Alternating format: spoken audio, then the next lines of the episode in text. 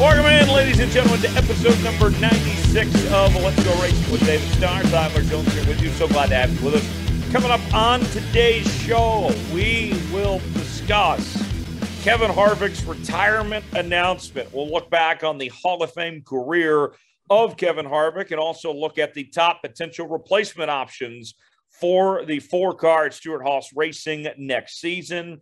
We'll dive into our news and notes. We'll have our Ask David segment coming up at the end of the show as well. As always, David Starr joins us right now. David, uh, how we doing? I imagine you're pretty good after that uh, Cowboys win the other night.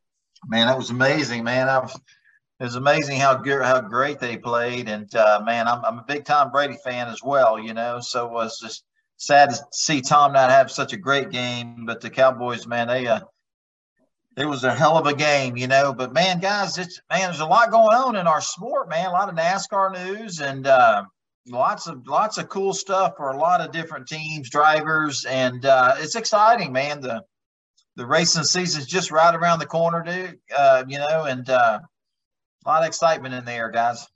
David, uh, I know you have some stuff that you're going to announce soon, not on today's show, but in the very near future. Tell me about this what is the mindset of drivers like you and others that are right in the middle of crunch time where I'm sure you're still trying to enjoy life at home, but there's no way that you're not waking up in the morning not thinking about Daytona either. We mean wake up. Hell, I can't go to sleep. you know, that's kind of the mindset, Tyler. You know, it's just, uh, you know, we're all the different drivers and teams. We're all blessed that we got great partners and trying to finalize, uh, you know, you know, lots of us are trying to finalize up who our main partners are and who's on board with us, and uh, that way they can lock in, make a commitment to a team. It's uh, man, it's it's exciting, it's stressful, uh, you know, and uh, it's hard to sleep at night, but uh, a lot of excitement in the air, and uh, but man, it's tough, you know. It's just a, a, sport that we love so much. It just you know the funding's a big part of the or of the of the sport. Um, you know, us drivers, you know, most of us got to bring funding, and and uh, thank God for all the different partners we have. But uh, it's stressful time, buddy. But uh, you know, again, you know, I, I keep saying stressful, but it, it, a lot of excitement goes along with that as well. Yeah, you don't need no therapy, that's for sure. Not yet, anyway. Dominic Allergon from the RacingExperts.com joins us as well. Dom, uh, how, how are you enjoying these uh, next few weeks? Uh, it's about to ramp up here uh, pretty soon, just like that, right? Oh, 100%. I'm enjoying playing full time dad, full time husband right now. But man, covering the sport is a 24 7, 365 job. And like you were mentioning there with David, there's always some news churning about this time of the year, which there's a lot we're going to get to here in a few minutes. But yeah, it's going to be a lot of fun. And I get to see you guys in Daytona here in a few weeks. Yeah. You know, I'll be, I'll be honest, guys. Uh, you know, my day job, I cover the NFL, and uh, I was uh, I was working the Seahawks Niners game on a Saturday, and during the middle of the game, there was an advertisement that came up for the Clash, and I'm like, man, I'm having fun here, but I, I can't wait till racing season. You know, we move on from one thing right into the next, and uh, now that most of my football coverage for the year for the for the season is done, like I, I can't wait till we uh, finally get this thing going and begin our uh, NASCAR 2023 season. With that, we begin today's show with uh, some news that I don't think was shocking, but still a major story that Kevin Harvick is going to retire at the end of the 2023 season. This will be his final full time year in the NASCAR Cup Series. And then he will transition to the NASCAR on Fox booth next year, joining Clint Bowyer and Mike Joy. And we heard everybody and anybody uh, with their strong statements about Kevin Harvick. Tony Stewart talked about him being the flagship driver of that organization, that he hopes that he can go out on top and what he meant to him as a friend, what he's done for that team. We know that he's going to be a first ballot Hall of Famer. He's won a championship, 60 career wins. And then also, you factor in just what he's meant to the sport uh, for his, you know, legacy wise, beyond just winning races. Here was a guy that right out of the jump, brought that Goodwrench car back to victory lane at Atlanta within weeks of taking over from Dale Earnhardt when he passed away. A, uh, a storybook career in a lot of ways. David, I know you've been a big fan of Kevin for a long time. If you listen to this show during the season, about every week, David picks Kevin Harvick to win, it seems. Uh, David, tell me about, about Kevin Harvick from your perspective, not just as the race car driver, but the man, Kevin Harvick. It seemed like he was just so well respected and well liked around the garage. Man, he's always he's just a great. Obviously, we know uh, the storybook career that Kevin's had. He's a hell of a race car driver, one of the all-time best, as far as I'm concerned. Uh, you know the legacy he's left. Uh, you know that he that he will leave. Uh, but man, he's done a lot for our sport, man. And, and back, you know, you you back way back up to 2001 when we we lost the late great Dale Earnhardt, you know, and having you know having Richard Childress give Kevin Harvick that call and to see Kevin get in the 29, you know, GM Goodwrench Chevrolet that that belonged to Dale Earnhardt, you know, and, and to see him get in that car and and all the emotions that all of us had, you know, um, and seeing Kevin bring that uh, number 29 Chevrolet Monte Carlo, Goodwrench Chevrolet, whatever it was called, to victory lane, just barely beating Jeff Gordon. I mean, it was such a great Cinderella feel good story. And I, it was just great for all the fans. It was just, I don't know if you call it therapy. It's just what the sport needed, you know. And uh, man, you know, not only Kevin's just what he's done for our sport, uh, the fierce competitor in him, and he's brought a lot of uh, excitement to all the people that follow NASCAR just because he's a fierce competitor, you know, and uh, you know he uh, he's not afraid to let you know what's on his mind, how he feels about something. You know, you got to like that rawness about him, and uh, you know, I will definitely miss seeing Kevin Harvick competing week in and week out, but you know, guys, as as a man, as a friend, he's always been a straight up guy, a great friend of mine, and I know he's a he's a great family member, uh, a family man with a beautiful family. Uh, you know, and you think about Kevin, you know, you think about you look some of these great quarterbacks, you know, and uh, um, you know, you, you, you watch their careers and the Super Bowls they win, and, and then trying to, you know, when is it the right time to to to say say goodbye to the game, you know, and uh, uh, uh, you know, Kevin, you know, and, and you think about the the fierce, you know, when you're a fierce competitor, whether you're a quarterback or a NASCAR race car driver, man, you're all in.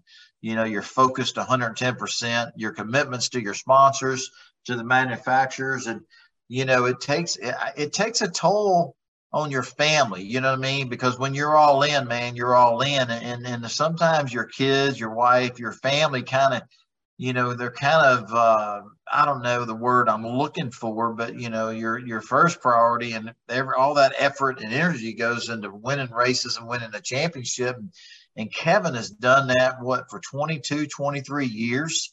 It's amazing, you know, and and for him to step back after this season to kind of go into the retirement area, you know, I think he's put his time in. You know, I, I don't know, you know, we you look at football and you look at Tom Brady, what he's done, you know, and he obviously Tyler, y'all know more about that than I do, but he retired last year and and and wanted to spend more time with his family. Didn't want to you know, that total commitment all in, you know, you hear football players say, man, it's just after all the years, it takes a toll on you, you know, and, and you, and you miss out on a lot of family stuff. And, you know, it's, it's, it's cool to see Kevin, you know, announce that 2023 will be his final year, but man, he's laid, he's, he's left a mark on this sport. Uh, that not many have, you know what I mean? And, I'm honored to be his friend, and it's been an honor to watch him race like he's raced all these years.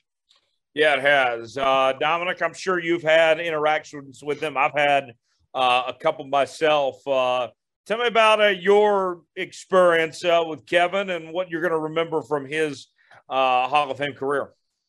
I think when you cover people, you, you kind of look, I guess that lens, right? You, you tend to see how drivers are towards the media, towards their fans. And I think that gives you a good gauge of how that person is all around. I think that's a good gauge, at least as a professional athlete.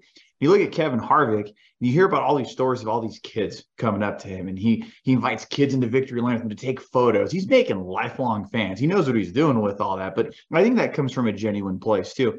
You always hear about good interactions with him and his fans. Now the media, maybe not so much. He's very feisty and he's very fiery. And and to me, Tyler, just as an observer on this, and I don't know if you'd agree or not with this, but I think a lot of drivers weigh out the media. You look at television, of course, that's going to give you the most exposure. And then radio, that's going to give you your second most. And then the print guys kind of take a back seat to that.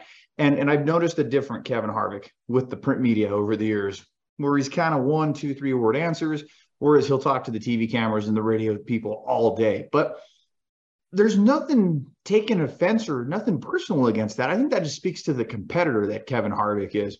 And I think that's what I'm going to remember most, Tyler, is how fire he is after he gets out of that race car. If he hasn't won, him and Kyle Busch, they have like that same mentality, that same we didn't win. They're mad, they're frustrated, they're pissed off, but that's the competitive nature of those two drivers.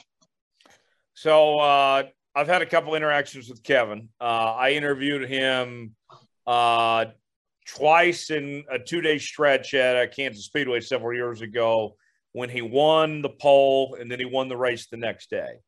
And uh, this was in Kansas City at Kansas Speedway.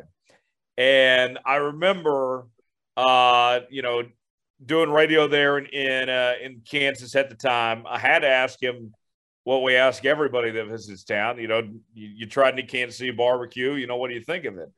And uh, he his answer just shocked me. It was the one thing you never want to hear from somebody come to Kansas City. He said, "Well, I don't really like I don't like barbecue to be honest. Like, no, you, you can't not like barbecue, Kevin. What are you talking about? I mean, he was the Busch Light driver and he doesn't like barbecue. I mean, beer and barbecue go great together. Come on, Kevin.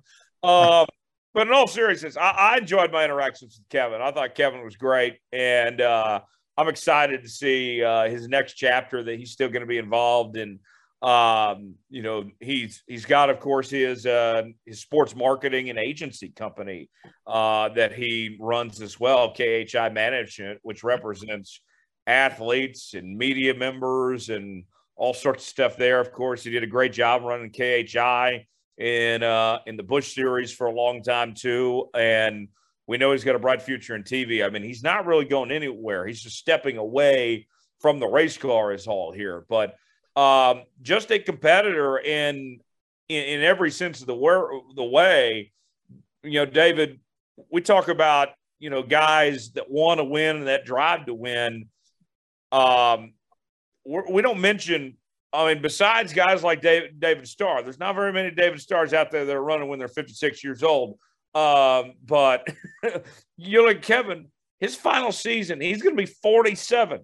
He he started before Jimmie Johnson and went, what, two or three years after Jimmie retired from full time racing? He saw all these guys come and go over the years. The longevity is incredible. All the wins, the championship, the Daytona 500, all of that is just something spectacular. And the way that he closed and finished races, I mean, you could argue, David, there was nobody you wanted in your in your rearview mirror any less than Kevin Harvick. I mean, this guy was was clutch in some big moments. He knew how to track guys down and get it done at the end. Man, he knew how to get it done. And yeah, you you you know coming down to the end of the race, you definitely didn't want to see Kevin Harvick in your rearview mirror because you know he was uh, he was coming to pass you to win the race. And uh, you know, last couple years for Stewart-Haas and, and uh, Kevin Harvick been a little bit of a challenge with the with the car change. You know, the uh, the next gen car and uh, but man, I just knew that with Stewart-Haas as the resources and with the driver, Kevin, the drive and the driver that Kevin Harvick is, uh, you know, that man, the wins were going to come, you know, and man, when they came this past year, I mean, you know, they finally hit their stride towards the end, made the chase. They won that final race. I think it was at Michigan or, or I don't remember where it was, but, you know, to win back to back races was just incredible. I remember uh, you know, hearing some drivers talking about Kevin, you know, and, you know, he's over the hill and he doesn't have it anymore, man. I, I, I, man, they, they don't know the same Kevin Harvick I know, you know what I mean? Because that guy, uh, he still has it. He can win a championship this year. I believe we're going to see him win some races. And, uh, man, it's, uh, you know, it, it's nice to see somebody go out on their terms and how they want to go a step out of the sport. Like you said earlier, Tyler, he's not, he's just stepping out of the race car. He ain't going anywhere. He's going to be part of the industry, the sport for years to come. But, uh, but anyway, he's kind of doing it like he wants to do it. He's going to do it his way. And that's kind of the Kevin Harvick's way. He's going to do it how he wants to see it done. And, uh, and I believe, you know, when it comes towards the end of the season this season, that we'll see the the number four Kevin Harvick car uh, running for a championship. You well, know, Taylor, I want to bring this up too and get your thoughts on this because a few years back, Kevin Harvick had announced a lengthy contract extension. We're talking like 2019, where he had said he consulted with Rusty Wallace, Mark Martin, athletes outside of NASCAR about, hey, should I weigh out retirement? Should I keep going? He ultimately signed through 2023. And he said he signed because of how competitive the team was. So, in a way, do you feel like, okay, he went 2021 winless. He had the two wins last year. But do you feel like he's stepping away because maybe he doesn't feel like he's as competitive as he was five years ago, or is that not even a factor here? I don't think it's a factor. I think you know his you know, you can't ever ke- count out Kevin Harvick. I mean, you know, we we never really considered him. Uh, you know, when obviously we all pick who's going to win the race on the podcast. You know, that next weekend, and I always pick Kevin because man, he's a fierce competitor. He he ain't out there to ride around and finish fifth or tenth. You know, he's a he's a champion. He's a winner. And uh, you know, I think uh, you know, it took him a while to figure out this next gen race car. And I knew when they figured it out that he was going to be a force to be reckoned with again. You know, I mean, you look at the the year before that when he won. I don't, I don't remember how many races he won, but man, I think it was nine or ten of them, and uh, and that's amazing. Uh, but you know, I, I, believe, and I don't know this for a fact. Um, you know, he's still very well capable and still one of the best out there competing today. Uh, you know, but uh, you know, I'm sure there was a lot of things that went into uh, making this huge decision to, to, step out of the race car. You know, and, and and I think maybe, and I and I don't have no facts on this, but just knowing him, just as a father and a husband, you know, I think he's probably, you know, he probably there's comes a point in time where it's like, you know, I don't need to win any more races. I don't need to win another championship. Uh, you know, I've done all that. He's at peace with his career. I mean, if all every race car driver in America could could mimic uh, Kevin Harvick, we do it in a New York minute. You know what I mean? Because his career has been incredible. Uh, but uh, but I, I think there's been a lot of. Uh, I think he probably made a lot of these decisions uh, or made this decision uh, on family time. You know what I mean? That's that's my opinion. I don't know that to be truth or uh, that would be my opinion. You know, I think he did all that he needed to do uh, and still competitive and still can win. But I think it's time that he wants to kind of slow down because again, we talked about it earlier. I mean, when you're winning races, winning championships, you're all in, man. That's that's that's everything. You know, 110 percent of your energy, your effort, your thoughts. You know, and and really your your your family, you know, they they don't don't have dad and husband full time, you know, and there comes a point in time in your career where you're like, man, you know, I, want to go to a baseball game. I want to go to a race. I want to go to a movie. You know, you want to spend more time with your family, you know, and uh, and I think that was probably my opinion uh, a big a big factor in him making this decision. Right, and uh, I'm he's already got one kid uh, that's getting into racing, and um, I'm sure he wants to be around for that and everything. So, yeah, it's going to be uh, awesome to see uh, what's next for uh, for Kevin Harvick on that front. Uh, Dom, uh, from a historical perspective, and I know he still has one more full time season to go, but I mean, he, he did everything right. I mean, this guy won all the big races Daytona, Coke 600, Bristol Night Race, uh, you know, the Brickyard won the championship. We mentioned 60 wins. Uh, he won in the Xfinity Series. He won in the Cup Series. Um, I mean, a complete career. And I still feel like we got shafted a bit because RCR was a mess and Stewart-Haas was up and down.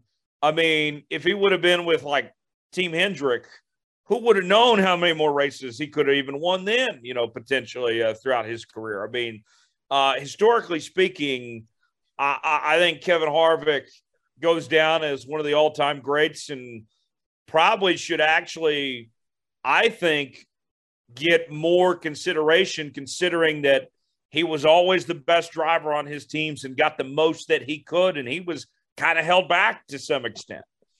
I don't think you're wrong there. 60 wins, man, a championship, like you said, the big crown jewel race events, Darlington, Bristol, Indianapolis, Daytona. The list goes on. Kevin Harvick's lengthy NASCAR padded resume speaks for itself. He's going to certainly retire as one of the greatest to have ever raced in the NASCAR Cup Series. And not to mention those business savvy skills and the well rounded person that Kevin Harvick is. He, he doesn't think like most people. I think he sees where innovation can be done and where you can can really thrive. And that is on the racetrack, that's in his race cars and his crew chiefs, and that's in his business mindset and all of that. When is the last time you really think about it that we have a driver like Kevin Harvick who's going to be running their final year and is still running in the top 10 more often than not? Guys, I got to think back the last driver that really fits that mold was Jeff Gordon in 2015 and Rusty Wallace in 2005. It's not often do you get to go out on your own terms, let alone be at a very competitive level like Kevin Harvick will likely be this year. Right, because we saw a fall off with Jimmy, we saw a fall off with Tony Stewart, Dale Jr.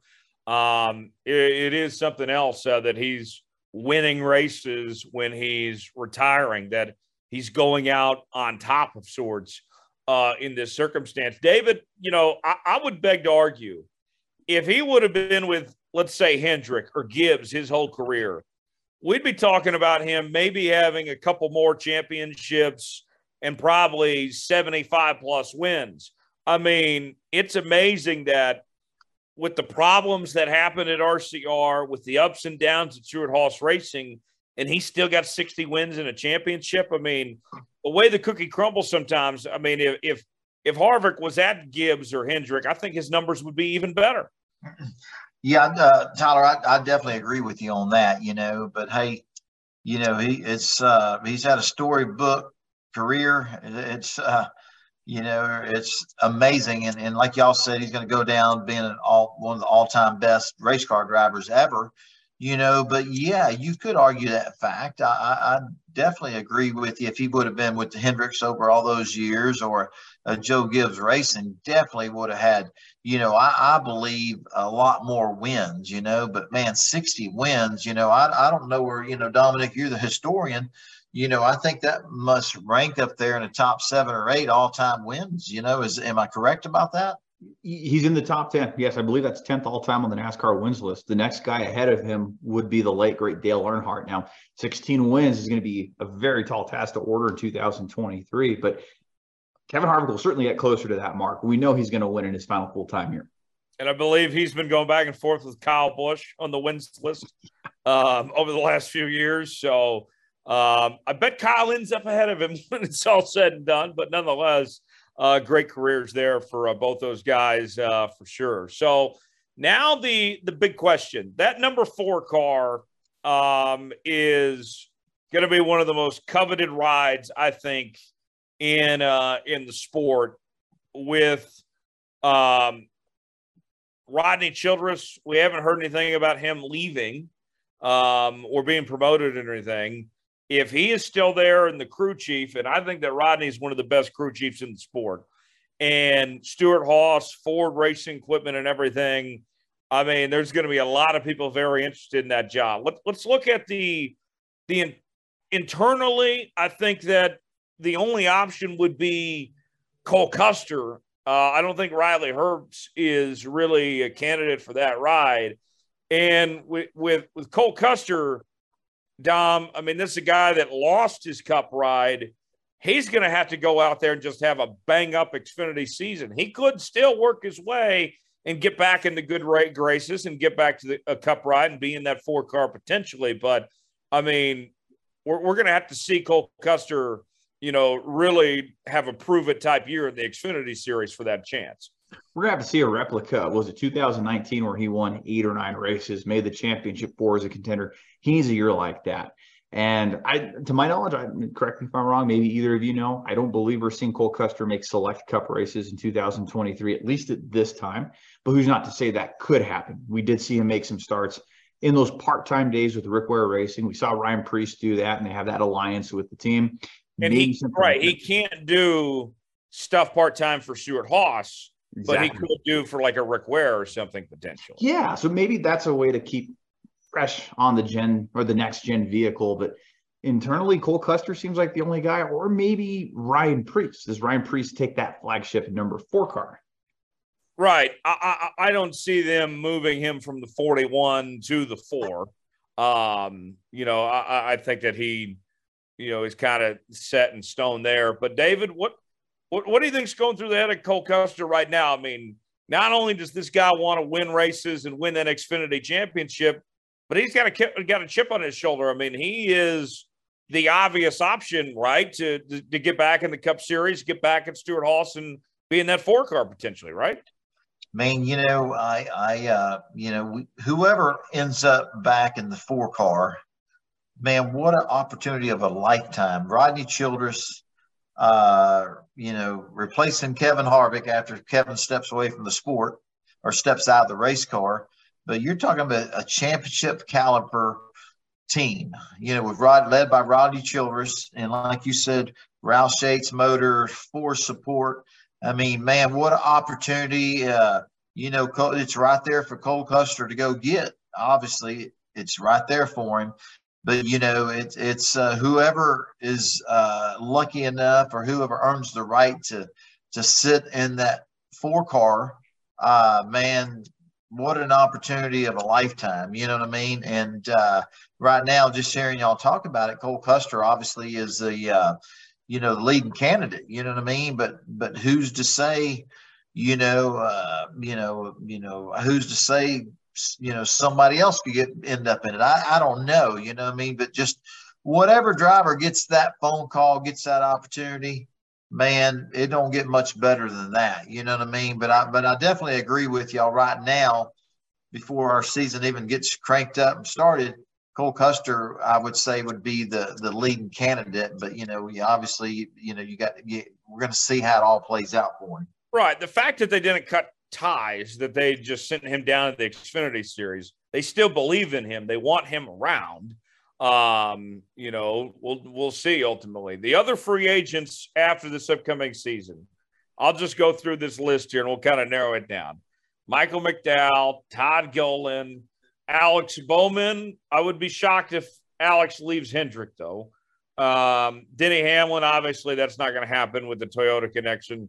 If he leaves Gibbs, it's for 2311. It's not going to a Ford team. Martin Truex, I don't see Martin leaving Gibbs either. Justin Haley, probably going to stick around at Kaulig. Noah Gragson, that would be a bit of surprise if he left Legacy Motor Club after his first year. More on them later. Corey LaJoie, Corey would have to have some type of an impressive year to earn that ride.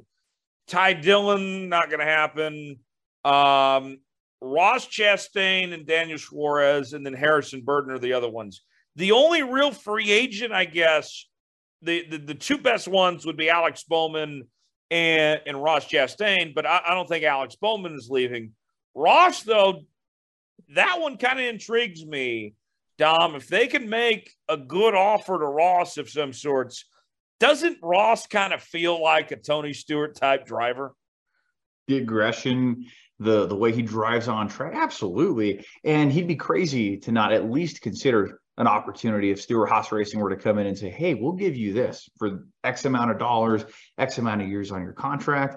Now, granted, Ross Chastain and Trackhouse have built a great, great thing here over the last two, three years, but or I'm sorry, last what one year because yeah, yeah he drove the 42 car, but Justin Marks and Ross Chastain have that relationship. But you'd be crazy to not consider an offer from one of the powerhouse teams. But what they're building at Trackhouse is very, very special. It is a great problem to have for Ross Chastain right now. He's right. got leverage. He does. He does. Uh, David, what do you think about that idea? Could Ross Chastain yeah. be the guy to take over that four car? Well, I mean, you, you got a good point there, but I, I don't see that happening. You know, Ross Chastain and Justin Marks and the Trackhouse team, man, they, you know, we, we, we're talking about Kevin Harvick, the four team Stewart-Haas Racing, but the truth of the matter is Ross Chastain almost won a championship this year. I think he finished second in points. Was he second, third, whatever he was? But, uh, you know, I, I didn't, uh, you know, I, right now I'd have to say that you know uh, that Stewart-Haas is behind Trackhouse Racing on you know technology, performance, and everything. You know, I feel like the Trackhouse Racing with Ross Chastain, you know, they have really stepped up their game, and and man, they're a they're a powerhouse championship caliber team. You know, I I, I don't know. I, I'd be it'd be a big surprise to me to see that happen. I don't see that happening personally, but uh, but anyway, it's going to be interesting throughout the year to see, uh, you know, what drivers kind of scoot up to the forefront for possibilities taking over the four car. You know, like we said, the leading candidate is Cole Custer right now. You know, and and uh, and and not that uh, you know, Cole Custer. You know, it, it ain't like he got demoted or you know, uh, you know, I you know the business side of the sport maybe had maybe had gotten in the way a little bit. You know, Ryan Preece is just one heck of a race car driver, but you know, who's to say that Cole Custer with the sponsorship stuff going on. Uh, who's to say that he didn't have enough sponsorship and Ryan Preece had more? And you know, there's a lot of uh, there's a lot of uh, things that are probably going on behind the scenes that we don't know. Uh, and, and it makes an organization have to make a call like that. But uh, but uh, I, I don't know, man. I just think uh, uh, throughout the season, I think uh, whoever's going to replace Kevin Harvick will be kind of a, a story that we kind of follow throughout the season. And it's going to have us all intrigued and uh, keep us all paying attention to you know to rumors and to see what's going on there. Do you think right. that decision, guys, has been already made and it's just not publicly known, or do you think the jury's still out on it? No, I don't think a decision's been made because remember at this time last year we were told Aric Almirola was going to retire and they spent half the year trying to convince him to come back, which he did. That's another factor in all this too. David is Aric Almirola's future. This could be Aric Almirola's last year, and Stewart-Haas might not have one but two seats potentially to fill. Yeah, just it's going to be interesting to see uh, how it all plays out. You know, that being said, obviously Aric was really adamant about retiring. He wanted to spend more time with his family and his kids, and and uh, you know, and it was kind of interesting. We talked about it on our podcast. You know, it's like, man, you got a great sponsor that has all the funding and the backing any team could ever want. Uh, and you're driving for Stewart-Haas. You got a great, uh, you're a great spokesperson for a great partner. He wasn't uh, an old guy either. No, I mean, you got the manufacturers behind you. You just won a race at New Hampshire. Uh, man, I, I don't know. I mean, who, who would ever step away from that? That's what you work your whole career to to have that opportunity. And I was really shocked how adamant and how Aric was really saying, "Hey, no, this is it," you know. But you know, uh, but the sponsor and Aric has such a great relationship. You know, he he's staying another year. You know, and and you know, we don't really know where his mindset is, and and it really, I think a lot of it comes down to you know how you perform and how well the team's doing and just you know when it comes down to halfway through the season or three quarter of the way you know uh, you know but there's a lot of factors that are going to come into play and and and y'all are right. You could be looking at Stewart-Haas not only has one not only one seat to fill it might have two cars you know to fill.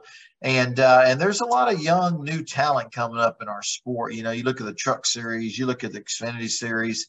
I mean heck, you know, one of these young kids that really uh, could have a breakout year and really set the world on fire. I mean, they might get that phone call. I mean, it's going to be interesting to see how it all plays out. And I just, whoever goes in that car, I, I, hope it's a deserving driver that's worked his tail off and he's getting a phone call of a lifetime, you know, and, and, uh, you know, it's, it's going to be something that we're going to follow for the season. That's for sure since we're throwing stuff out, I'll, just mention one last thing. We'll move on, Dom. Um, with the right, with these spots open, and you know, a lot of time has passed. I mean, I I, I still feel like Carl Edwards has unfinished business, and he hasn't been able to get in the Hall of Fame yet. Carl, come back for a year or two, earn that Hall of Fame nomination, please. I want Carl back. I know it's a long shot to Hail Mary, but this could be it. This could be the golden opportunity for Carl. But would it be one of those situations to play devil's advocate where he comes back after multiple years out, like how Ricky Rudd did in 07 and ran 25th every week? How Matt Kenseth came back after the Kyle Larson incident and ran like 20th every week. Isn't it just better for Carl to stay away and we remember him for being a top five driver? Maybe, but I mean, he's not a Hall of Famer right now. He hasn't gotten in. You know, he's got 28 I, wins. He's got Xfinity Series championship. He, he's going to get in. His time is coming, Tyler. I mean, it hasn't happened yet. He, we don't know. I mean, I, he can he can go out there and officially earn Hall of Fame status coming back and winning a championship. And I still think Carl had, you know, he didn't forget how to race a race car. I would love to see Carl come back, but we'll see. Um, we'll uh, get to our news and notes segment. We got to ask David coming up here in uh, just a second as well. Dom, that was that was a news segment in itself, just there on Kevin Harvick. Uh, what else we got going on? Well, we're going to get to the rest of the news and notes here in a second, but before we do, just to remember that Let's Go Racing with David Starr is presented by Olipop, and we have partnered with Olipop Beverages. Don't forget that you can use the code Let's Go 15 or David Starr at drinkolipop.com. Olipop is loaded up with a bunch of botanicals, prebiotics, and plant fiber, and it's healthy for your gut. And in fact, David, you got your case of Olipop last week. What'd you think of it? Well, my favorite's this classic root beer, man. Olipop's pretty awesome. It's very tasty. I was surprised how good it tastes. You know what I mean? But it's a pretty good drink. I really love it. And uh, man, what an honor it is to to the, for them to send uh, send us some of these uh, awesome uh, drinks. And, and I love my I love my classic root beer. So that's my favorite so far, Don. There we go. We're have to get you that Dr. Goodwin. It tastes like its competitor that's named Doctor, and it's just what the doctor ordered. At least that's what the can said. You go with that story. I think that's that's where it's at. Awesome, man. awesome. On to like what the doctor orders, that's for sure. yeah, there we go. Yeah, healthy, healthy soda. Tyler, you can drink soda and not feel guilty about it. Beautiful. on, to our news and notes segment here. Team Trackhouse with their Project 91 are announcing they will not be fielding another car for the Daytona 500, unlike other teams attempting to have another entry in the Great American Race. Justin Marks took to Twitter earlier this week confirming that the Project 91 car entering this year's Daytona 500 just is not an option, but rather wants to put an emphasis on the team's resources for Ross Chastain and Daniel Suarez. Project 91 made its debut last August at Watkins Glen International with F1 star Kimi Räikkönen driving the vehicle. Ultimately finished last in a crash, but had some great speed in the vehicle. We might see the car at some more road course races, guys, but not for the Daytona 500. David, uh, I, I'm actually not surprised by this because of the emphasis of international drivers in that car. It makes sense to have the emphasis on road courses for those said type of drivers that come from more of that background. Yeah, I'm not surprised by it either. You know, they, uh, you know, they they have uh, they're a championship caliber team, and uh, you know, uh, I think Justice Justin Mark is a great owner and a, a great businessman. And man, you know, they came so close in 2023 of winning the championship. Man, they were so close. Uh, you know, I think they're pretty focused, uh, all their efforts and everything to try to figure out how to get one of their cars into a cup championship. You know what I mean? They want a cup championship. And, uh, you know, I, I, uh, it doesn't surprise me. Sometimes, you know, uh, you know you add a third car for the Daytona 500 it takes a little bit away from your your other you know your your main cars so it's not surprising at all and and, and Dominic I agree with you they're probably going to use that car for some road courses for uh, some of the international drivers to come to America and, and compete on the road courses. And uh, but man I, I, believe that that team is very focused and uh, doesn't surprise me at all Tyler. Yeah. Yeah I agree to that. Uh, Dominic what else? Well, unlike Trackhouse Racing, 23XI is actually going to be fielding a one-off entry in the Daytona 500. Legendary motocross racer Travis Pastrana will be trying to attempt to make his NASCAR Cup Series debut, and not motocross racer, all-around motorsports legend Travis Pastrana. He's run some Xfinity races. He's been known to run the truck race out at Las Vegas a time or three. But Travis Pastrana will be trying to make his first NASCAR Cup Series race. So I got a few thoughts on this. Uh, I love Travis Pastrana, the dude. He's he's total badass.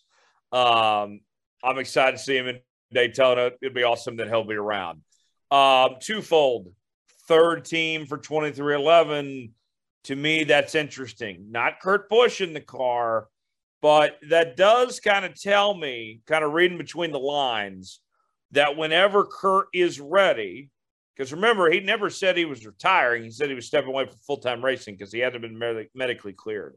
Whenever Kurt is ready, the resources are there at 23XI for Kurt. They still consider him a team member and everything. To me, that shows me that they're they're pushing forward. They're going to have something for Kurt when he's ready to come back. And then the other thing that I, I read into this is um, Helio Castroneves wanted to run the Daytona 500. No ride available at Trackhouse. 23XI here is going with Pastrana. We know about Jimmie racing with a Petty GMS. I don't know if there's a spot for Helio. I wanted to see Helio run Daytona, but I don't know if there's a ride available. Uh, a lot to make of uh, that Travis Pastrana announcement there, David. Absolutely, and, and I think you know for Travis Pastrana, man, what a he's man like Tyler. You, you described him well, just a badass man. The guy's jumping over buildings and off of buildings and uh, you know he, he has no fear of anything you know and it's cool when he when he comes over to the nascar side and runs an xfinity race or a truck race you know brings a lot of new eyeballs and uh, he's just a great guy and uh, for him uh, personally to have the opportunity with such a with such a uh, big uh, team as 23XI uh, and and to maybe make the Daytona 500. I, I, would say for Travis, that's probably the experience of that's an opportunity of a lifetime. You know, I know he's, you know, he's kind of like Evel Knievel, made all these jumps and uh, what he's known for, but uh, making the Daytona 500, competing in the Daytona 500, NASCAR's biggest race for probably the world's largest athlete in the world, Michael Jordan uh, and Denny Hamlin. It don't get much better than that, and I think there'll be a lot of eyeballs on that effort and uh, and I'm, I'm glad as Travis Pastrana. I think he uh, I think it, it brings a, more of an audience to our sport than what we would be having. And uh, man, what a cool opportunity for him. And uh, you know, and uh, and you know, Tyler, to hear you speaking about Kurt Busch, I, I just hope you're right about that. I I, I wasn't me. Kurt's my buddy, my friend. Uh, and man, when he got hurt, he was doing a hell of a job. I think he had won a race or two. Uh, could be wrong on the two races, but at least had won a race. And I kind of, and I think he got robbed of having the opportunity of running for a championship. And uh, man, I, I, hope you're right. I'd love to see Kurt come back. Uh, you know, I haven't heard a lot about, you know, his conditions and where he's at with his uh, uh his uh, concussion. You know, if he's a 100 110% recovered or you know or if it's going to take a lot more a lot longer. But man i'm excited to know uh excited to hear you speak about it when he is ready. I, I hope to see kurt busch back in a cup car competing full times. I like to see him go out uh, step out of the race car on his terms and not because he had a bad concussion Right. The 23XI seems to be, you know, investing. They're getting ready for whenever Kurt is ready to come back uh, at some point, hopefully. Uh, Dominic, uh, a, lot to take away really from just that one announcement there uh, on on the Helio side of things. I, I, hope he gets to run. It might not work out, but uh, a guy like him that you know has won an Indy, has won an IMSA, um, if it's not this year, it's going to happen at some point for Helio Castroneves. But I hope somebody moves some mountains or something to get him a ride this year. Well, and I, I, think too, it's worth noting Don Hawk, who is one of the the CEO, or not the CEO, but he's a higher up with SRX Racing. He his connections to NASCAR run deep into the 90s, working with Geoff Bodine, working with Hoosier, working with all these different teams, and he's very active on Twitter. He's mentioned that he wanted to help Helio if he won an SRX race last year, which he did talking about moving those mountains, Tyler, who's not to say the money team could be a potential ride option for Helio Castroneves. And I feel like I have heard that at a time or three that Helio could entertain that offer with a team like that. New York Racing hasn't ruled out a potential Daytona 500 entry. Greg Biffle ran select races for that team last year. I still think there are options, but Tyler, they are definitely limited. Yeah, yeah, they they are for sure. Dominic, still more to get to. What else we got? Oh, there's still a lot more to get to, and and we'd be remiss if we didn't mention the passing of Robbie Knievel. Robbie Knievel passed away on Friday, January 13th after a brave battle with cancer. He'd been sick for about six months, according to some reports. And him and the Knievel family and their jumps and like, kind of like the sport, the daredevil sport they have created, just amassed a large following. And yeah, well, another guy gone too soon. He he was 60 years old. And and, and David, we were talking before the show, and and you had a little bit of connection to the Knievels or, or got to know them a little bit. Yeah, uh, man, what what a great guy, great friend. Uh, uh, we we were friends for a long time, and I didn't see Robbie a lot, but we kept in contact. We'd call each other, and uh, but years ago, I don't even remember what year it was. Uh, uh, you know, uh, Al Unser Jr., myself, Robbie Knievel, we did probably a, a, seven, eight day tour. Uh, went went across the uh, south central part of the United States promoting uh, the truck race at the Texas Motor Speedway, the IndyCar race that uh, Al Unser Jr. would be competing in, and then uh, before the IndyCar race, uh, Robbie Knievel would have a, a, jump there at the Speedway, and you know, spending time with these iconic uh, personalities and superstars of our industry. Uh, man, you know, you're you're in awe of being, uh, you know, Evel Knievel's son, but man, you really get to learn the person and the people they they are. And uh, man, Robbie was uh, man, what a character he was, but man, what a loving sweetheart of a guy. My not only did I, I mean, I just I thought the world of him. My wife thought the world of him, and he and I know Eddie Gossage and Kenton Nelson, all the people at the Texas Motor Speedway, they loved him. And uh, man, when I got news that he had passed away, I was really uh, it was just really a sad day uh, uh, because man, what a he just had such a big personality and such a loving heart. You know, he was he was crazy and and uh, nuts, but it took a person that's got that's crazy and nuts to get on the motorcycle and do what what Robbie did. You know. And uh, man, I'm just going to miss those times, you know, just to hear his voice when he called me up, hear his voice, couldn't believe his damn was Knievel on the phone, you know, and uh, and the times we got to spend together was just, you know, uh, those are memories I'll cherish forever. But just wish, you know, I could have spoken with him and didn't even know he was sick. Uh, but you know, all I can say is cancer sucks, man. It sucks. For, I mean, it just sucks. And uh, you know, I think all of us, uh, our listeners, everybody in the industry, just everybody. I mean, we're touched with cancer one some somehow, shape, or form, you know, and it just uh, it's terrible. But man, what a great guy he was, and I'm just saddened to see that he's uh, he's uh, he's gone. Yeah, no, just uh, heartbreaking, and uh, we're certainly thinking about the uh, Knievel family. Uh, Dominic uh, Kyle Larson, he didn't run the Chili Bowl this past week, but he and Rick Hendrick have uh, something pretty fantastic up their sleeves for 2024. They sure do. Kyle Larson, along with a partnership with McLaren and Hendrick Motorsports, will try to fill an entry for the 2024 Indianapolis 500. Kyle Larson has expressed for years that he wants to make the double, the Memorial Day double, run the Indianapolis 500, run the Coca Cola 600. And it looks like that opportunity is going to happen in 2024. And guys, I got to say on this one, I was a little surprised hearing this announcement, especially since Rick Hendrick, for a long time, really didn't like his drivers racing outside of the Cup Series or anything that he, he had a, an attachment to, right? And we've seen that change. Kyle Larson continued to do his dirt racing and not only yeah, embracing it, kind of pushed it. Exactly. And the fact that we're getting to see Rick Hendrick, McLaren, Kyle Larson, they're all going to partner up for the 2024 Indianapolis 500. That's pretty special. You can you can see how far this has come. It's come a long way. Well, and, and I would say too, Dom, that you could argue Kyle Larson right now in all disciplines of motorsports is the best pure racer on the planet at yes. this point right now.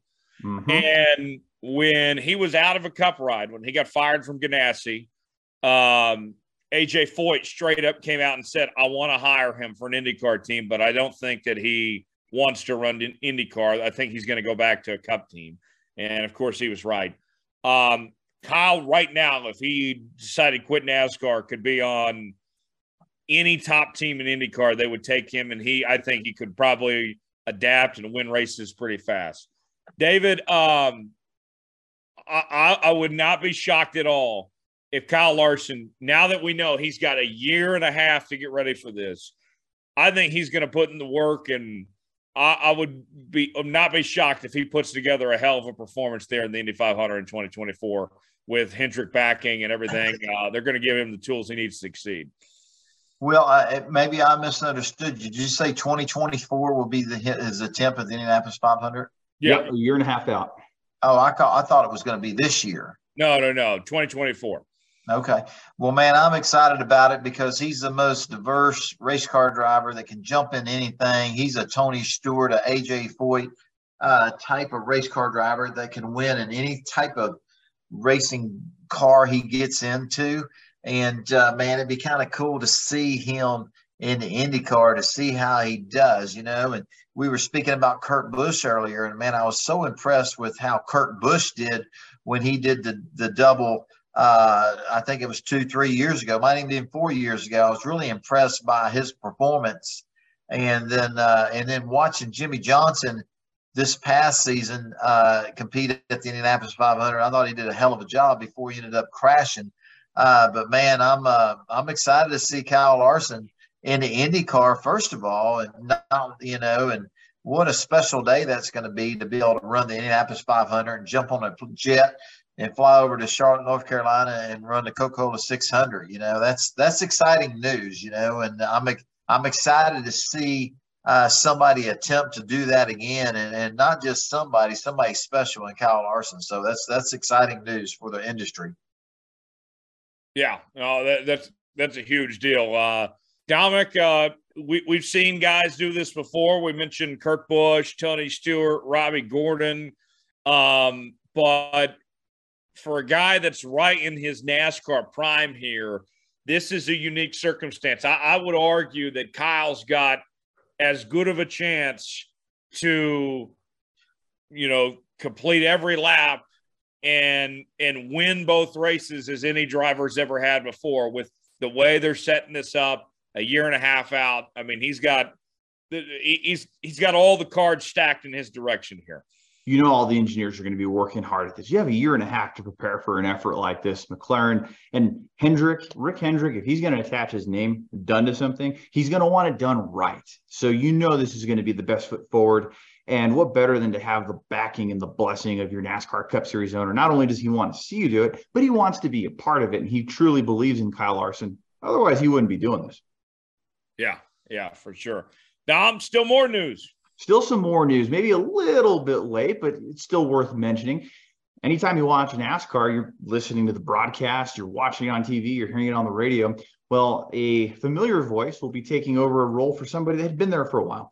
Adam Alexander will be going to the broadcast booth in addition to his NASCAR Xfinity Series duties, covering the NASCAR Truck Series as the play by play announcer. Vince Welch, who had been the play by play for several years, took to social media at the beginning of the year to say that he is no longer with Fox Sports and was going to be going in a completely new different, different chapter and different direction for 2023. So different voice, familiar one, but a different voice for the Truck Series in 2023. Um, David, uh, first off, uh, Vince, uh, I always liked Vince. Uh, I, have met him a couple times, uh, interviewed him. Great guy. I thought he did a really good job covering the sport and uh, did a good job calling the Truck Series. Uh, but uh, but more important, but it's sad to see him go. I'm, happy to see our, our buddy, friend of the show, uh, somebody that's been uh, a mentor for me for a long time, Double A, Adam Alexander, call the truck races. I remember Adam telling me years ago he wanted to be the play-by-play voice for the Truck Series on Fox.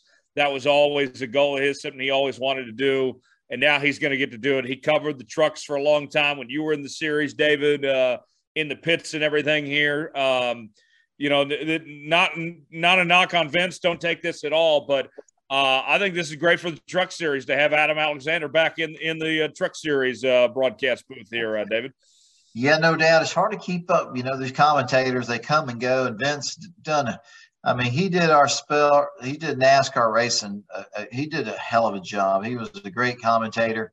The fans loved him. he bought. He brought a different spin to his to his commentating. Uh, I was really surprised to see that news when I saw it. uh, Alex Alexander, you know, uh, obviously a friend of our shows here and, and been around for a long time, does a great job of his uh, broadcasting career.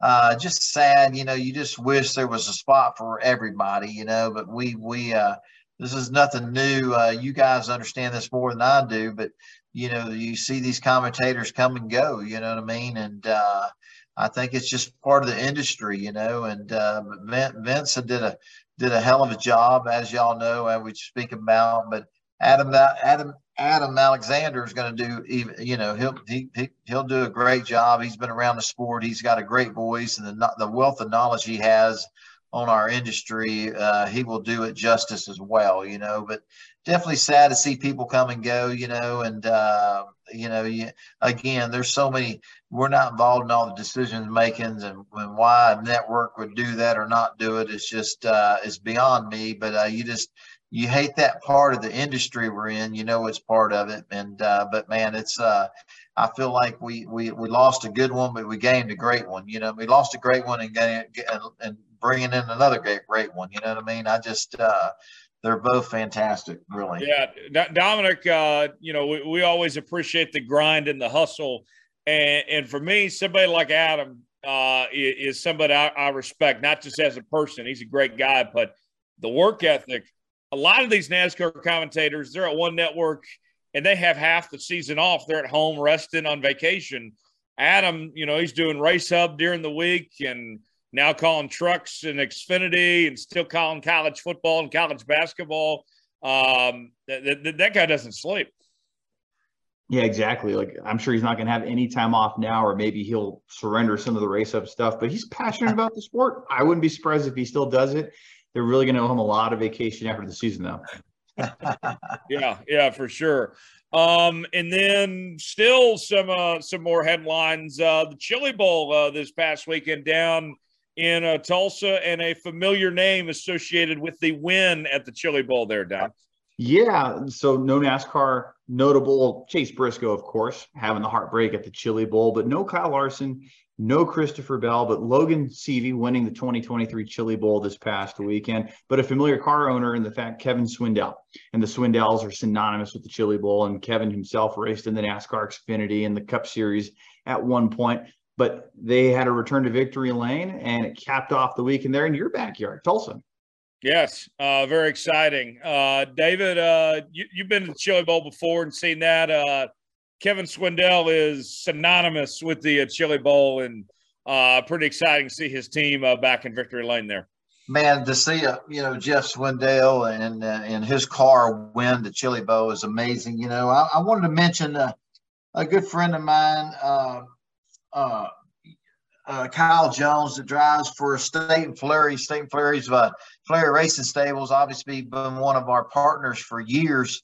Is is part ownership in, in one of these midget cars, seven U, and uh, you know Staten's got some business partners that uh, that own a, a midget car, and Kyle Jones uh, is a great uh, kid from uh, Dallas Fort Worth area, hell of a sprint car racer, man, and they uh, uh, this kid can jump in any type of sprint car, USAC, World of Outlaw, you know, whatever. And he always runs up near the front. And, uh, you know, they brought they brought their home. I think they finished uh, where they finished at. They either finished sixth or seventh. They, I think it was sixth. They finished sixth in the Chili Bowl. Man, that's uh, that's worth mentioning. It. You know what I mean? I uh, uh, uh, Kyle's just a, a, great race car driver. And uh, years ago, uh, I was talking to a Staten Flurry about, you know, I think they were trying different drivers, and I said, man, you need a Kyle.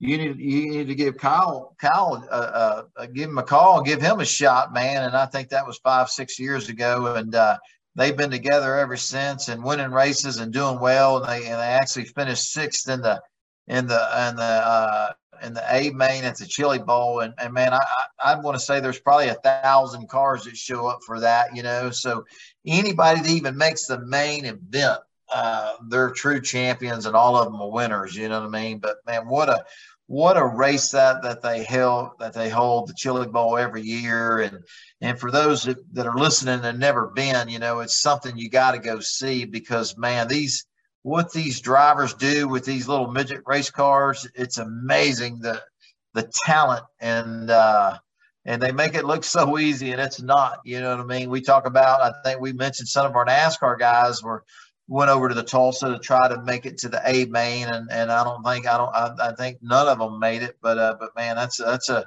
it's a tough race with a lot of action, and uh, man. Uh, again, you know, I'm exaggerating on the number of cars, but it looks like to me every year there's over a thousand cars there. And uh, and congratulations to Kyle Jones Staten Flurry and them for finishing sixth, and to Kevin Swindell, uh, Sammy's son, for uh, the victory that, that they came home with there in a Chili Bowl. Pretty awesome event. Yeah. Uh, all right. I think this is the last item, Dom. Petty GMS no more. Welcome Legacy Auto or, or uh, Legacy Motor Club to the NASCAR Cup Series with Jimmie Johnson in the 84 car. Um, I, I, I gotta tell you, Dom. Um, I know it's gonna be weird not seeing the Petty name there, but still being in the organization, Jimmie Johnson involved. I love the. I like this. Uh, I like the branding involved. We've seen, you know, Team Trackhouse establish its own brand, and now you know, 23XI, and and this, this kind of feels like the direction NASCAR is going with these franchises here. I this to me, it fits with Rick with uh with with Richard Petty and Jimmie Johnson involved here. I like the idea of this this legacy motor club here. Well, and you always hear about founders like finding a company, you necessarily don't want to attach your name to it. And, and this kind of goes away from that label. There's no Petty, there's no Maurice Gallagher, Jimmie Johnson. It's a legacy motor club. And Tyler David kind of has like a European sports car feel to it when I heard that. Legacy Motor Club. That's different. That's unique to the sport of NASCAR. And you're right. Teams are moving in that franchise kind of name, kind of model, if you will. And worth noting too, Jimmie Johnson will attempt his first NASCAR Cup Series race in over two years when he tries to make the Daytona 500 next month. And that's going to be in a number 84 entry the inverse of the 48. And I think it was cool that they had the big announcement on today's show and hyped it up and made a big deal and had a lot of media there to cover it in, in New York City. So really cool to see the announcement and and hype it up. And, and of course it's worth hyping up. You have two of your three seven-time champions teaming up in Legacy Motor Club. So cool. David, what do you make of this transition of uh, Petty GMS to now Legacy Motor Club? Well, man, I love the fact that we're going to see Jimmie Johnson, seven-time Cup champion, uh, drive the next gen race car. I want to see how that turns out. I'm excited about that. And I, I you know guys, I gotta, I gotta be honest with you. Uh, you know, ever since I was a little boy, uh, I've always been an AJ Foyt, Richard Petty fan. You know what I mean? They, they were my heroes, and uh, you know, it was always to me, it's always been Petty Enterprises or or Richard Petty Motorsports, you know, just just as as as long as I can remember NASCAR racing or stock car racing, and you know, and I know the industry obviously. Uh, uh, one thing about our industry, it it doesn't ever sit still. It's constantly changing, you know, and uh, and now with all these uh, franchise and, and looking like the Cup Series team owners, it's going to be a franchise. You know, I, I don't, you know, we're not there yet, but you know, and everybody's kind of changing their name to kind of fit that style of, I don't even know what you call it, having franchise franchisee teams.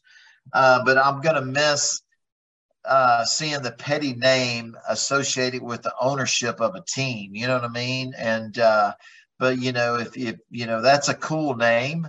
Uh, but man, I'm I'm gonna miss seeing uh, you know Richard Petty Motorsports or Petty Enterprises or or, or you know, I kind of uh, I kind of love the uh, the history of our industry of our sport, you know, and and seeing the petty name uh, associated with the team ownership was I don't know, it's just even though I'm not involved with any of that, it's just kind of cool and and for me, uh, it really just changes up the sport for me. You know what I mean? And uh, I know it's cool and the name's catchy and cool, but it's uh, it's got a little bit of a different meaning for me personally.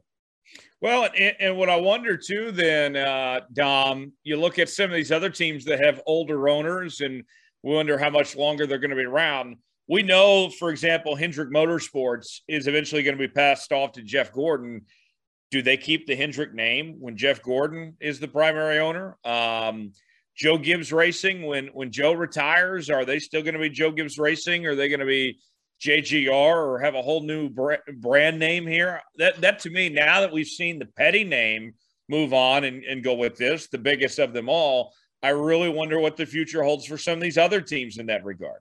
And I think going back to that theme of not having your name attached, and I think the the forever gratefulness that Jeff Gordon has for Rick Hendrick, I could see that staying Hendrick Motorsports. I'd see that name not changing. Maybe Joe Gibbs Racing becomes Gibbs Family Racing, or because or the just family, JGR, or just JGR. Exactly, just keep the initials. I think some of those legacy teams, you'll see that. I think Mike Dillon. CR is already in its name, kind of. Yeah. Exactly. I think Mike Dillon would keep that with Richard Childress Racing, keep it RCR as they moniker it, RCR Racing. I think some of those legacy teams stay like that. The Wood Brothers, etc. That's not going anywhere. But this is the new direction. New teams coming in with these fancy names. Right. I mean, even uh even Penske is Team Penske. You know, I mean, uh the trying to create that brand of sorts. I, I like the direction the sport's going uh, in that sense. Our uh, Ask David segment is next. You can submit questions to us on Facebook, Twitter, and also by email, davidstarpodcast at gmail.com. And our first question in the inbox this week comes from Darko. Darko wants to know for all three of you, we know the NASCAR community is a very giving one and always thinking of others. What are some charitable organizations and causes that are near and dear to your heart? David, we'll start with you man, the Speedway Children's Charity, the Texas Motor Speedway, and all the you know SMI tracks have a have a charity, a Speedway Children's Charity associated with them.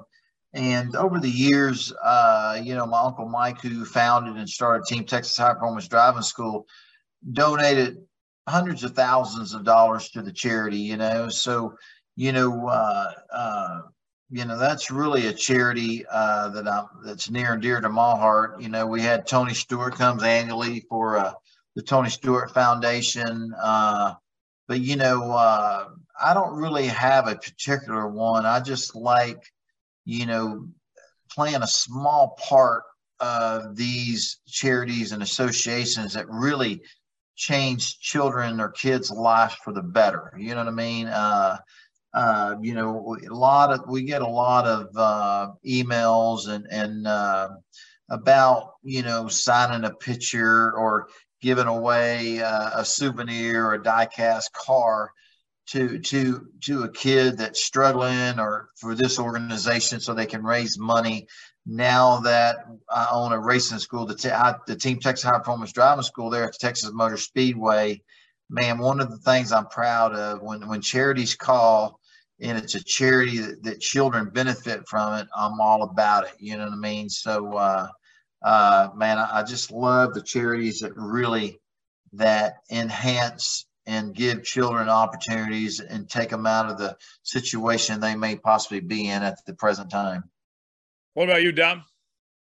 So, I, like, I've been thinking about that question. I would say, like on a national level, the ones that really I, I think that come to mind are like the St. Jude Foundation, the, the Ronald McDonald House Charities, ones like David said, helping kids, and, and, it just breaks your heart when you see a lot of those commercials. And but the, the good that those organizations do, and then even on a local level, I think of like the St. Vincent de Paul Food Bank and like your local communities, and they're always needing donations for food and just for people to put a meal on the table. Those ones definitely speak to me or, or, Catholic charities, anything that's trying to help the betterment of the community at the local level and, and the national level. But definitely, I think there, there's a few that come to mind, but but especially the St. Vincent de Paul and and and how good they that a lot of those food banks do across the country. What about you, Tyler? Oh yeah, a couple things come to mind. As far as the national level goes, um, I uh, I did work to promote the uh, Folds of Honor Foundation, uh, which also has NASCAR connections. They uh, had the Folds of Honor Foundation uh, 500 at Atlanta Motor Speedway for several years. Uh, Major Dan Rooney, I got to know uh, real well at several golf events over the years and interviewed him several times. He and I, we both went to school at the University of Kansas, and he was, uh, of course, went on to be a, a PGA golf pro and uh, went on to fight for our country. And and uh, what he does with the Folds of Honor Foundation, they raise millions of dollars every year for the uh, children of fallen soldiers, give them scholarships and uh, a terrific organization. They're based uh, in my hometown in Tulsa, and uh, they're growing like crazy. And it's amazing what they continue to do each and every year. And so um, I salute Major Dan and and uh, what a great, wonderful man he is, and Christian man, and and uh, they've had some awesome partners. Uh, QuikTrip's been a big supporter of theirs. Budweiser, um, just to name a few, terrific organization. And then, uh, just from a personal standpoint, uh, my church back in in Kansas. Um, even as I, I moved away, uh, you know, I haven't lived there in a couple of years. I've always tried to financially support, do what I can every Thanksgiving.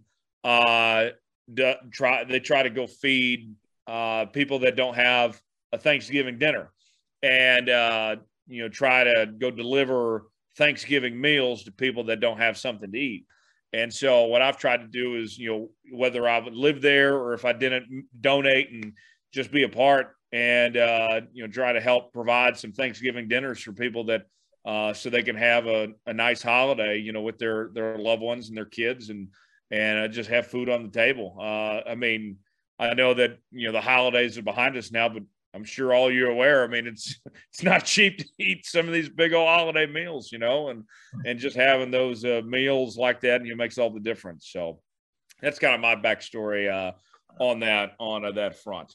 Great story, uh, guys, no doubt. Great story, man. Thank you, David. Uh, the uh, next question that we have here in the uh, inbox, this one comes from Damien. And Damien wants to know, David, uh, what are you in your boys doing uh, during the off season? Uh, what are you doing in in your downtime of sorts?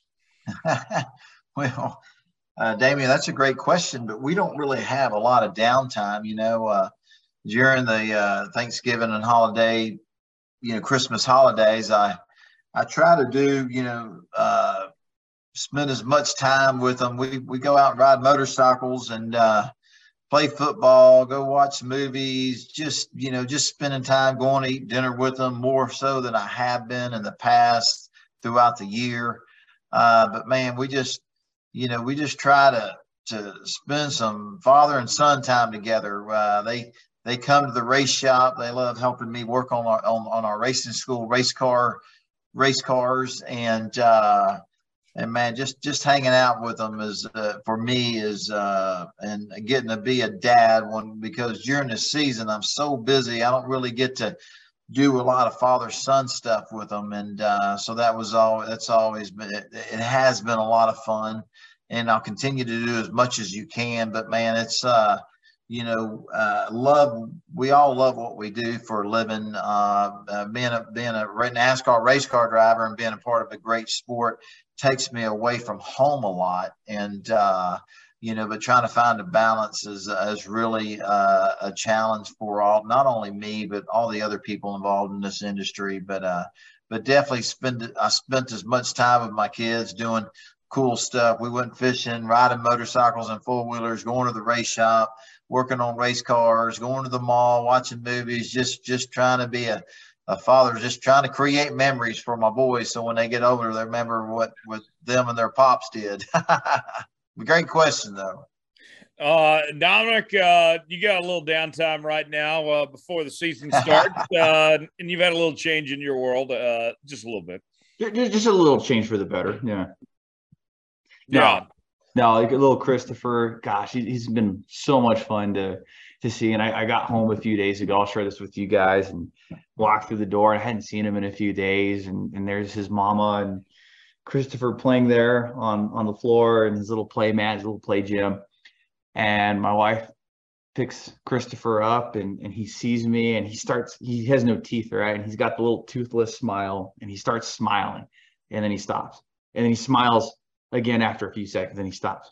And then he smiles again. He did it four times. And it was just like, wow, that's so cool. It moved me to tears. It moved my wife to tears. It was just so cool. Like being able to come back and see him after being gone for a few days of work. So yeah, there's been a lot of good changes and being able to see him grow and just spend as much time as I can with him. It's it's been a change in our lives, but for the better. God has truly blessed us. That's great. How about you, Tyler? Uh, my downtime when uh when I do have downtime, I, am I'm, I'm resting, I'm sleeping, um, trying to relax a bit. Uh, but Uh, been uh, really just exploring Dallas, getting to know this city, and uh, you know, trying to find new hangouts and explore it with my friends, and go to as many you know sporting events and concerts and whatnot when I can. And and uh, you know, David, I, have been here since uh, since March. You know, it'd be it's been ten months now and uh, I'm still finding new things to do, David. I, I feel like even 10 months in, I haven't even touched the surface level yet. Yeah, no doubt about it. And and Dom Tyler didn't just kept us from us. Now we got a now we got a cowboy fan and and and no. Tyler. No.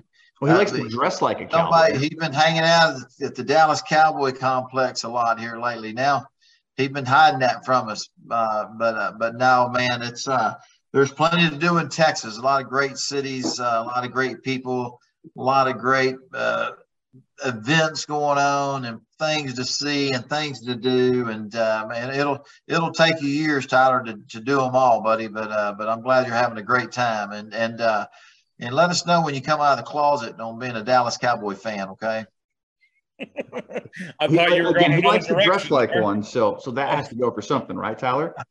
Sure, sure. Uh, big win for the Cowboys uh, this past week against uh, Tom Brady and the Bucs. But no, no, no, David, you know my loyalty, uh, you know, lies with my Kansas City Chiefs. Absolutely, man. There they are, back uh, behind me right well, I got to say though, he, he does sound like a Cowboys fan every year, David, because he's like, "Oh, the Chiefs are great. The Chiefs are the best. The Chiefs are the best. The Chiefs are going to win this if year." They actually do prove it, though. You know, yeah, they have won the Super Bowl every year. They've done, they've done it once in the last what four years. They make the playoffs every year. They're pretty good, but Tyler kind of overbuffs them a little bit. Yeah, I mean they've been the best uh, team the last uh, four years, and I feel pretty good about this year's chances. We'll see how it plays out, guys. Uh, we got to go. We got to put the checker flag out in this show. Uh, a lot of fun, uh, a lot of news that we had to cover that's happened this past week, and uh, we look forward to being back here next week. As always, subscribe to the show. New episodes out each and every Wednesday. Apple, Spotify, Google Podcasts, and YouTube. Leave us a five star review, or don't leave us one at all.